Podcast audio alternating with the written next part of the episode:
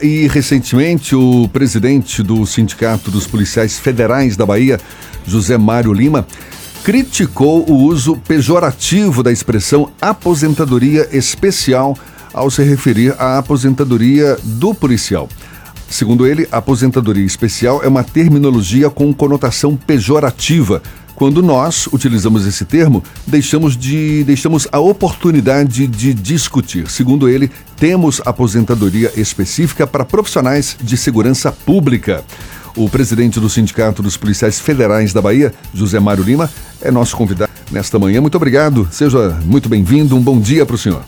Bom dia, Jefferson. Bom dia, Rodrigo Tardio. Bom dia, Fernando Duarte. Bom dia a todos os companheiros. Parabéns pelo programa aqui. Para mim é um privilégio estar aqui atendendo você. E já vou de cara já responder numa objetividade lancinante, sabe, Jefferson, em Sim. relação a essa questão.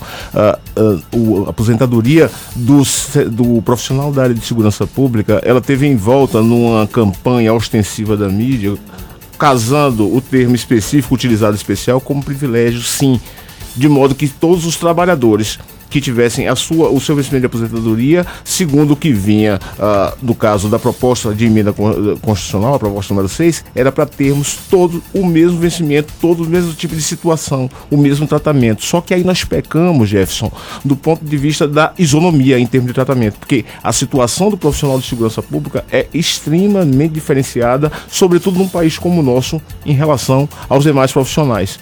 Isso não é só aqui no Brasil, não. Isso aí é um tratamento diferenciado que é dado para o profissional da área de segurança pública nos mais diversos países, sobretudo nos países mais evoluídos. E querer, por exemplo, imaginar que um profissional da área de segurança pública ele consiga, aos 65 anos de idade, vamos supor, considerando a proposta inicial da, da PEC número 6, que o profissional de segurança pública ele se mantém em atividade até os 65 anos de idade, exigido como é no seu aspecto físico, exigido como é no seu aspecto atual e exigido como é no aspecto de risco e de ter de responder à altura, isso torna algo extremamente complicado. Não existe como fazer o paralelo. É você, inclusive, inverter a lógica aristotélica de tratar os iguais desigualmente, gente? Não. Nós temos que tratar situações desiguais de uma forma desigual, até para que prevaleça, em suma, o princípio da isonomia. É nessa direção. O sindicato dos, dos policiais e policiais em geral tem criticado também outras peças em transmitação, outras PECs em tramitação no Congresso Nacional, exemplo da autonomia da Polícia Federal. E o senhor também é crítico a esse projeto, né? Absolutamente crítico, avesso, quanto mais a essa ideia de uh, autonomia. Autonomia nós já temos, Fernando. Tanto temos autonomia que vocês estão falando aí de um caso que está sendo julgado agora, é pauta da Suprema Corte. E isso aí aconteceu, que foi que absolutamente deu flagrante desse recorde em termos de arrecadação. Mas essa PEC é defendida por delegados da Polícia Federal. Bem falado. Agora, é, nós estamos falando que eu, eu represento quase 91% da categoria policiais federais, entre agentes, escrivães, papiloscopistas, peritos, inclusive, e, servidores técnicos administrativos. O Ou seja, fala, tá todo fala, mundo errado. Está todo mundo errado. O senhor fala que esse projeto ele não auxilia no combate à, à criminalidade? Desenganadamente não. Eu não tenho uma menor dúvida em Mas relação a isso. Por que não? Porque quando nós olhamos um propósito que quer dar autonomia, imagina o que é que nós, a, o que está travestido de autonomia da forma como colocado na PEC 412, que é, uh, no caso, é o texto que está sendo proposto, aquele você tem a possibilidade de criar simplesmente agora um tratamento para o órgão armado do Estado dar o mesmo tratamento que você dá para Ministério Público. Porque, na verdade, o que você tem ali como autonomia é uma independência funcional mais ou menos maquiada.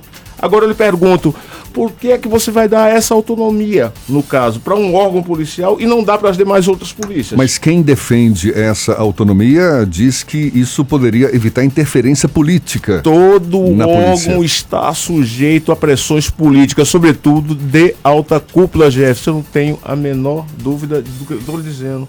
Quando você encontra, por exemplo, agora, a lista tríplice do Ministério Público Federal.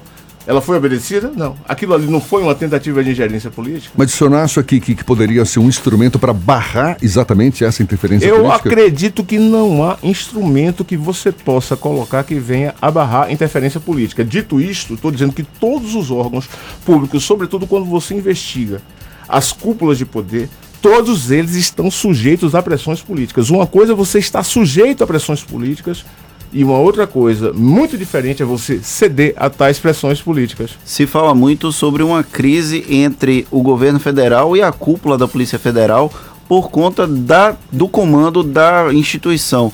É, o senhor acredita que existe realmente uma pressão do governo federal para a troca desse é, do comando da Polícia Federal? Como é que o senhor enxerga, como é que o senhor avalia essa relação tensa entre Polícia Federal, Palácio do Planalto e o ministro da Justiça, Sérgio Moro, de alguma forma tentando intermediar essa crise? Na verdade, o que está sendo colocado é há determinadas tentativas de ingerência administrativas dentro do órgão e há determinadas respostas que estão sendo dadas no sentido de que elas não irão acontecer, elas não irão uh, vingar. O que estou querendo dizer, basicamente, é essas tentativas, Fernando, elas irão acontecer sempre, não só nesse caso, mas em outros também. Só que elas, elas lograrem êxito é que está o, grande diferencial da atividade de quem tem autonomia. Nós temos é, deixado bem clara a situação em relação a pressões políticas dentro de cúpulas em órgãos de investigação criminal. Toda vez que você investiga pessoas que têm, por exemplo, a chamada competência especial de foro por prerrogativa de função, que no caso é, é conhecido como foro privilegiado no linguajar mais comum, o que acontece? Você vai ter, vai ser pressionado porque aqui nós estamos falando de defesa. Olha o que aconteceu ontem, por exemplo, no Supremo Tribunal Federal. O presidente do Senado foi com um conjunto de senadores, foi tomar, no caso, uma audiência com o presidente do, do, do Supremo Tribunal Federal por conta de uma operação que tinha sido realizada no dia anterior e que entrou nas dependências do Senado para fazer busca e apreensão. O senhor acredita que a Polícia Isso Federal. Não é política? A questão, a Polícia Federal, de alguma forma, é, está passível de cometer excessos? Como todo e qualquer órgão. Todo e qualquer órgão que não tiver controle, ele está passível de cometer excesso. Então eu queria também saber a sua opinião sobre esse assunto, essa matéria que está também em análise no Congresso Nacional, que é o projeto de lei que pune possíveis abusos de autoridade. Mas eu vou deixar essa pergunta no ar. Por favor, vai responder já já. Estamos conversando aqui com o presidente do Sindicato dos Policiais Federais da Bahia, José Mário Lima. Agora são 8h20. Primeiro, vamos dar um pulo até o interior do estado, onde Márcio Lima fala direto de Jequié. Márcio Lima da 93 FM. Bom dia, Márcio. Bom dia, Jefferson Beltrão. Bom dia, Fernando Duarte. Também o sindicalista José Mário Lima aí no estúdio. Chegamos com informações da cidade de Jequié. A Associação das Donas de Casas da Bahia, com sede aqui no município de Jequié, está buscando apoios para a criação do Conselho Municipal de Defesa do Consumidor. Para isso, a presidente da associação, a Marinelma Macedo, está conclamando o engajamento dos políticos locais, vereadores, também do chefe do executivo e de representantes do Ministério Público Estadual e da OAB Subseção de Jequié.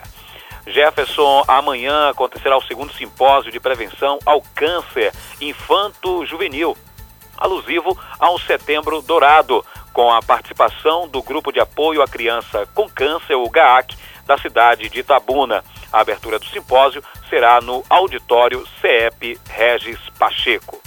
E acontecerá nos dias 11 e 12 de outubro no ginásio de esportes Aníbal Brito, aqui em Jequié, a primeira Copa de Futsal, que marcará o início das comemorações dos 30 anos da 93 FM. A programação prosseguirá até o mês de novembro com passeios ciclísticos, feiras com serviços sociais e shows musicais. Ao vivo de Jequié, na 93 FM, Márcio Lima para o Isso é Bahia. Obrigado, Márcio. Um bom dia para você. Um abraço. Agora, 8 e 21 Isso é Bahia. A gente está recebendo o presidente do Sindicato dos Policiais Federais da Bahia, José Mário Lima, aqui nos estúdios da Tarde FM. Ficou aquela pergunta no ar.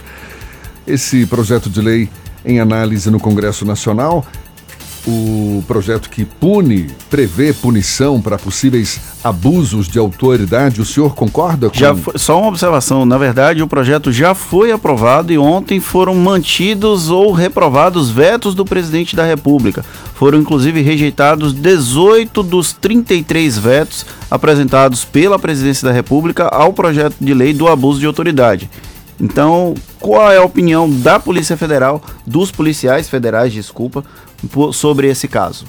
Perfeito, Fernando. Do, qual a opinião nossa? É preciso olhar uma linha tênue do que está acontecendo quando as leis elas são feitas ao sabor exclusivamente de pressões políticas e aumentada a sua temperatura e a sua velocidade sem um debate correto com a sociedade. Na verdade, o projeto de lei de autoridade é só fazendo um retrospecto, ele começou na época em que o presidente do Senado, inclusive, era outro, da legislatura passada, como uma forma de, no caso, dar um freio no processo de investigação que estava avançando, inclusive sob o nome do próprio presidente do Senado à época. Então, esse projeto ele tem um conteúdo de revanchismo do ponto de vista legislativo, e isso é extremamente complicado porque ele pode estar inserindo em algumas inconstitucionalidades sérias em relação ao primado, no caso da separação de poderes, em relação, por exemplo, ao próprio poder judiciário com as prerrogativas do magistrado. Não sei te dizer exatamente em que dimensão isso vai atrapalhar. Agora queriam chegar ao cúmulo de colocar algumas coisas no projeto ligado à questão policial e que, graças a Deus, saiu. Porque fica complicado. A, a, própria súmula número 11 do Supremo Tribunal Federal, falando do uso de algemas, por sinal, uma súmula vinculante extremamente ruim, ela coloca a questão de que para algemar uma pessoa, só para dar um exemplo de um dos, dos pontos, é, se a, a, pessoa oferecer resistência, se ou oferecer risco para o policial, dentre outras coisas que são colocadas. Agora a pergunta da surpresa. Jefferson, quem, quando algemado, principalmente pela primeira vez, como saber a reação dessa pessoa? Nós já tivemos casos na história policial de pessoas que, ao chegar, não, nós não vamos algemar, fique tranquilo, e essa pessoa está no alto do, do apartamento e simplesmente ela se joga. E é um tipo de coisa que a gente tem que tomar cuidado. É uma irresponsabilidade até colocar apenas a questão da algema como se fosse um elemento de inferiorização de alguém que está sendo recolhido ao cárcere que está sendo conduzido policialmente. Negativo. Não deve ser colocado sob esses termos. E colocar um policial Aí você tira o policial de serviço para por, por conta de alguma coisa nessa direção, por conta de algemar um elemento, ele está simplesmente respondendo por o crime de abuso de autoridade. Me desculpa, e você está fazendo dois desfavores para a sociedade, dois desfavores. O primeiro deles, você pode estar colocando no banco dos réus alguém que estava ali evitando que acontecesse um mal maior. E por outro lado, você também está desprotegendo a sociedade quando tira aquele cidadão, por exemplo, de circulação, para ele poder trabalhar. Já que os policiais federais discordam dessa autonomia, dessa questão da, do abuso de autoridade, e o senhor falou um pouco antes sobre a questão da necessidade de ter organismos de controle Sim. sobre a atuação controle... de órgãos de segurança. Exato. O senhor acredita que efetivamente os órgãos de controle funcionam para coibir excessos dos policiais federais? Porque as dos defesas dos réus, os policiais federais. As defesas, eu estou falando é, dos réus da Lava Jato, principalmente, sim. eles reclamam de abuso de autoridade, tanto da Polícia Federal quanto do Ministério Público sim. Federal. Mas como aqui é, o senhor é representante dos policiais federais, eu tenho que perguntar sobre isso. Perfeito. O senhor acredita que efetivamente os órgãos de controle funcionam ou eles ainda precisam melhorar? Eu acho que tecnicamente todo o sistema de controle nosso, e aí eu não estou falando só do controle finalístico da atividade policial, que no caso é uma prerrogativa constitucional dada aos órgãos do Ministério Público, quanto, mas do, do sistema de controle da fiscalização financeira, orçamentária, administrativo, patrimonial, uh, no caso do, do, do, setor público como um todo, ele é débil. Acabou, o, o, por todos, por todos. O Jefferson acabou de falar há pouco, se eu não me engano, foi Baixa Grande, uh, no caso do município, em que houve uma condenação é, de, de um prefeito. Ele falou há pouco sobre isso aí. Olha, eu, eu sou egresso da Corte de Contas, Tribunal de Contas dos Municípios, e eu posso dizer que, em termos de controle, de lá para cá, o que evoluiu não chega aos pés do que deveria, do ponto de vista do que existe da falta de controle.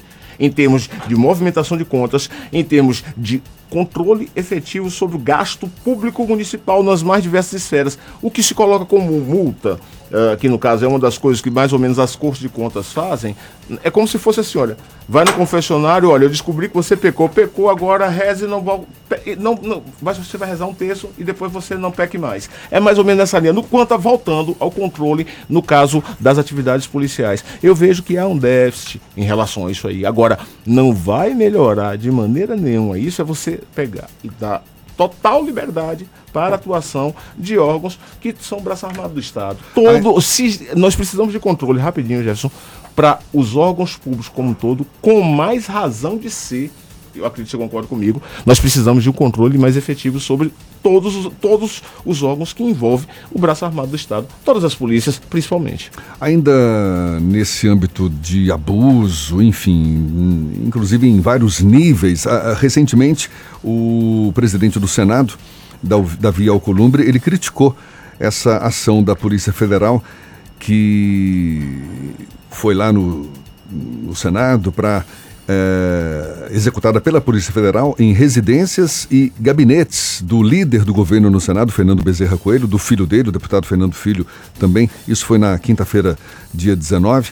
Por mais que tivesse ali o amparo do Supremo, foi uma Mandado judicial. Exato. Eu queria que o senhor comentasse também essas ações de âmbito nacional da Polícia Federal, mas eu vou pedir, por favor, que também fique para daqui a pouquinho, são 8h29, e a gente volta a conversar com o presidente do Sindicato dos Policiais Federais da Bahia, José Mário Lima.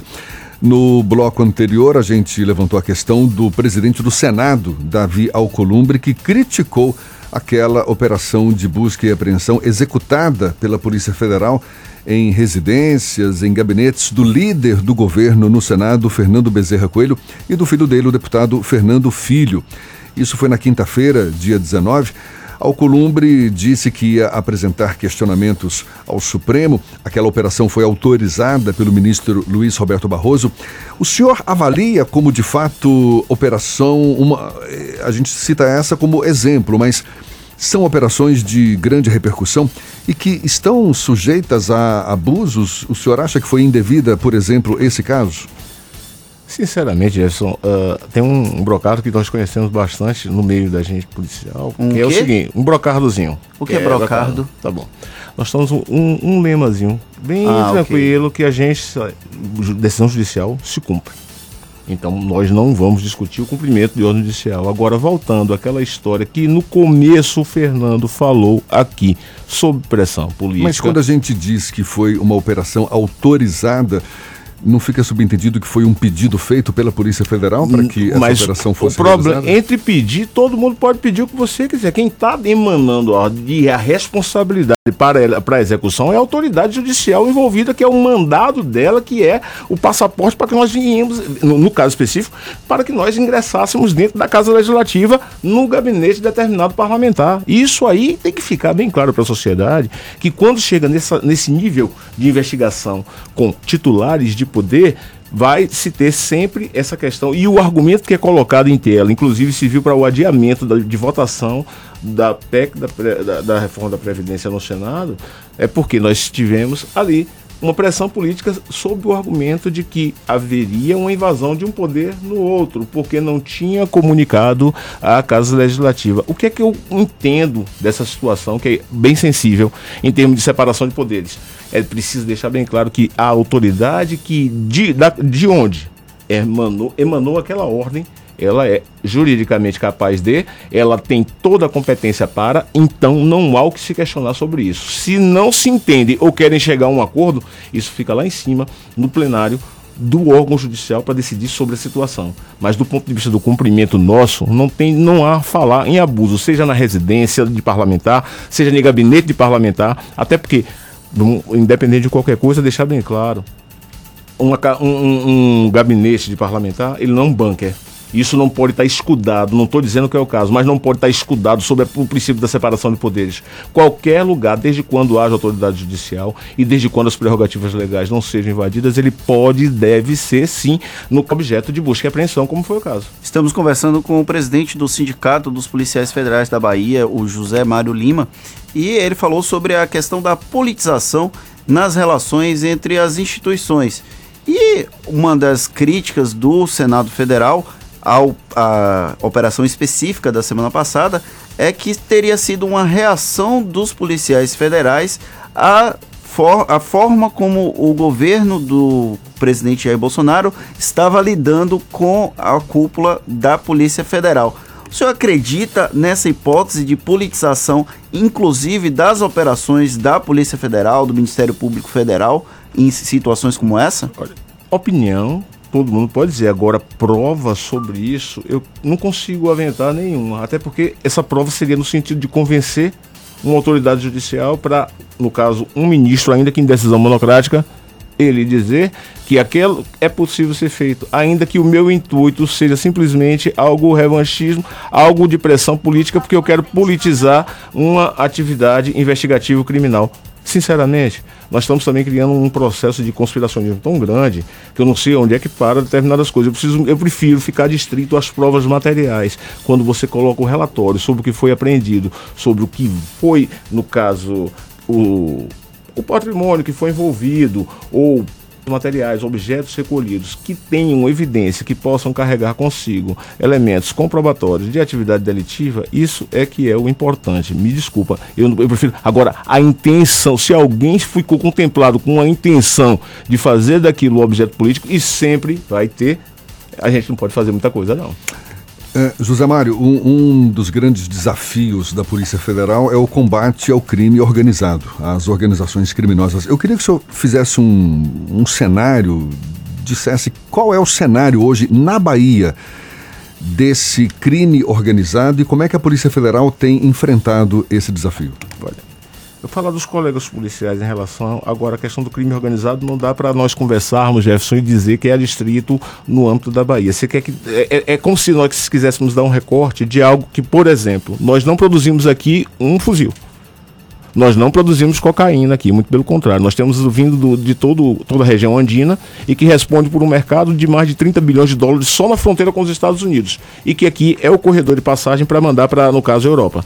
Falarmos disso é dizer, se nós entregamos o serviço de segurança pública à altura para a sociedade, nós não teríamos um nível de violência e criminalidade relacionado ao tráfico de armas e ao tráfico de drogas de forma intensa como existe nos grandes centros, a Bahia inclusive. Porque eu estou falando desse tipo de coisa.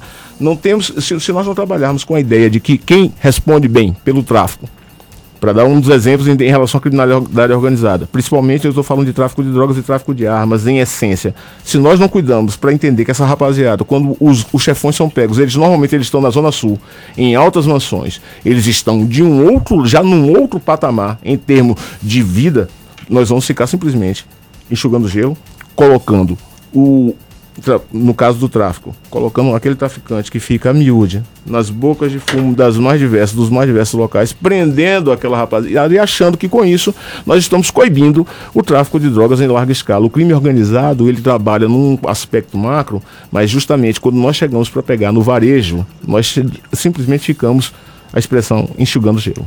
Zé Mário, para a gente encerrar, o senhor como presidente do Sindicato dos Policiais Federais aqui na Bahia, o senhor fica à frente do sindicato até quando? Deze 30, 31 de dezembro desse ano. Até o final desse ano. Qual é. a, a grande questão, grande causa que o senhor ainda tem como desafio para defender junto aos seus e colegas? tem um lançamento aqui de uma pergunta que eu quero que ele responda no final. O que, que ele acha de Sérgio Moro como ministro e acima da Polícia Federal, já que a polícia está no Ministério da Justiça e Segurança Pública. Então emenda aí a as resposta para as duas. Bom, vamos lá. A primeira é o seguinte: até 31 do 12, o que a gente mais precisa para se discutir segurança pública em todos os aspectos, em todos os fóruns, Jefferson, é que tenhamos a necessidade tenhamos como claro para os agentes governamentais a necessidade de reestruturação das forças policiais. Nós, te, nós, temos um aparelho de polícia extremamente burocratizado, extremamente mal hierarquizado, disfuncional e que isso aí